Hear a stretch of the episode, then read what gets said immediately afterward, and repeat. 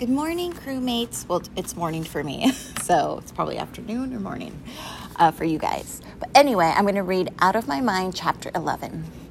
Fifth grade started a few weeks ago, and a couple of cool things have happened. Well, I didn't get a gadget that makes Garfield like speech bubbles around my head, but I did get an electric chair, and our school began something called inclusion classes. I thought that was funny. I've never been included in anything. But these classes are supposed to give kids like me a chance to interact with what everybody else calls the normal students. What's normal? Duh. Comparing my new chair to my old one is like comparing a Mercedes to a skateboard. The wheels are almost like car tires, which makes the ride smooth and easy, like riding on pillows. I can't go very fast, but I can propel myself down the hall with just a little lever on the handrail. Or if I flip the switch to manual, I can still be pushed if necessary. When Freddie first saw it, he shouted, Woohoo! like I just won the Indy 500. Melly, go zoom zoom now. Want a race? He spun his own chair in excite- excited circles around me. I'm sure he can beat me, even at the subatomic speeds our chairs are set to. My electric chair is a lot heavier, sorry, heavier than my manual one, and it's almost impossible for mom and dad to lift anywhere. When you decide to switch to a rocket ship for transportation, dad joked at first, rubbing his back, you're going to need to hire Superman to get in that to get it in the car. I grinned, but I know he saw the the thanks in my eyes. So he bought a set of portable wheelchair ramps that fold and fit in the back of our SUV. With those, he can roll the new chair into the back of our car, car and still have back muscles left over. For me, it's about the freedom. Now, I don't have to wait for anybody to move me across the room. I could just go there. Nice. So when they decided to start mainstreaming us into the regular classes, the electric chair was really helpful. Our fifth grade teacher in room H5 reminds me of a television grandmother. Mrs. Shannon is pudgy, wears lavender body lotion every single day, and I think she must be from the South because she talks with a real strong drawl. Sometimes it makes everybody, everything she says, seem more interesting. She told us on the first day, I'm gonna bust a gut making sure you all get all you all get all you can out of the school year. You hear? We're gonna read and learn and grow. I believe every one of you got potential all stuffed inside. And together, we're going to try to make some of that stuff shine. I liked her. She brought in stacks of new books to read to us, as well as games and music and videos, unlike Mrs. Billups. Mrs. Shannon must have read all our records because she dusted off the headphones and even brought in more books on tape for me. Y'all ready for some music? She asked us one morning. Let's get this inclusion stuff going. I jerked with excitement as the aides helped us down the hall to the music room. I wonder if I get to sit next to the regular kid. what if I did something stupid? What if Willie yodeled or Carl farted? Maria was likely to blurt out something crazy. Would this be our only chance? What if we mess this up? I can barely contain myself. We were going to a regular classroom. The music teacher, Mrs. Lovelace, had been the first to volunteer to open her class to us. The music room was huge, almost twice as large as our room. My hands got sweaty. The kids in there were almost fifth graders, too. They probably surprised me. They'd probably be surprised to know that I knew all their names. I watched them on the playground at lunch and at recess for years. My classmates under a tree and catch a breeze while they play kickball or tag. So I know who they are and how they get and how they work. I doubted if they knew any of us by name though. Well, the whole thing was almost a disaster. Willie probably Willie, probably upset and scared about being in a new room, started yelping at the top of his lungs. Jill began to cry.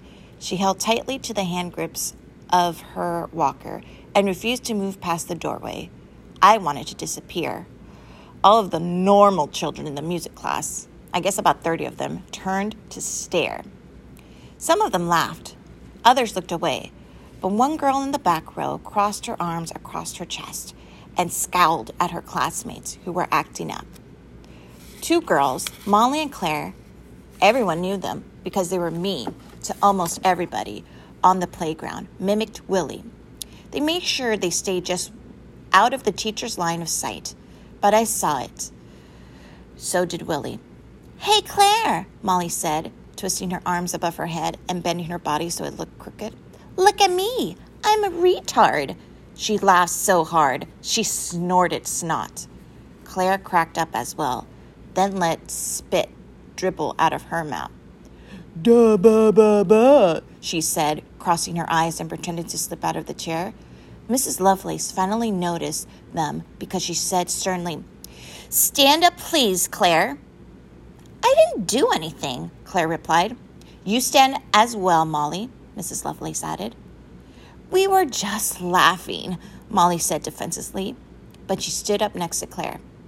Mrs. Lovelace took both girls' chair and slid them over to the wall. Why you do that? Claire cried out in protest. You have perfectly good bodies and legs that work. Use them, Mrs. Lovelace instructed. You can't make us stand the whole class, Claire moaned. The Board of Education requires that I teach you music. There is nothing in the rule book that requires you to sit while I do it. Now stand there and be quiet, or I'll send you to the office for showing disrespect, disrespect to our guest. They stood in the middle of the third row of chairs, where everyone else was seated comfortably, but they stood. This teacher is awesome. After that, things went more smoothly. Jill, who had continued to cry, had been taken back to our room by one of the aides. The rest of the ca- class sat quietly in the back of the room. Mrs. Lovelace began once more. I think we need a moment to gather ourselves, children. She sat down at her piano and began to play Moon River, and then switched to the theme song from one of the new vampire movies. Oh, yeah, she knew what I liked. When I started seeing the colors, I knew she was good. Forest green, lime green, emerald. I glanced over at Gloria instead of sitting all curled up like she usually did. Her arms were outreached, like she was trying to catch the music and bring it to her. Her face was almost glowing. She began to sway with the music. Then Mrs. Lovelace completely changed tempo and played the opening notes to Take Me Out to the Ball Game. Willie clapped his hands wildly. Then the teacher started to play Boogie Woogie Bugle Boy. Dad had loved it. Kids started to shimmy in their seats. Maria got up and started dancing. She clapped loudly, never quite on the beat but a rhythm that was all her own. Mrs. Lovelace paused at the end of the song. Music is powerful, my young friends, she said. It can connect us to memories, it can influence our mood and our responses to problems we might face. She cut her eyes at Claire and Molly, who still stood in the empty places where their chairs had been. I wanted to tell Miss Love- Mrs. Lovelace I liked music too. I wanted to know if she ever heard the song Elvira or if she would teach us how to make our own music. I tried to raise my hand, but she didn't notice me. It must have looked like just another one of those random movements that kids like me seem to make. But I had the feeling that Mrs. Lovelace was someone who'd take the time to figure it out.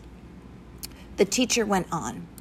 Before I continue with the lesson, let's make this a real inclusion Perhaps our friends from room H5 would like to sit with the rest of us instead of being stuck in the back. Freddie heard that and took his chance. He put his chair into gear and zoomed to the front of the big room and shouted, I'm Freddie! I like music! I go fast! The class laughed. I can tell the difference between people making fun of us and people being nice to us.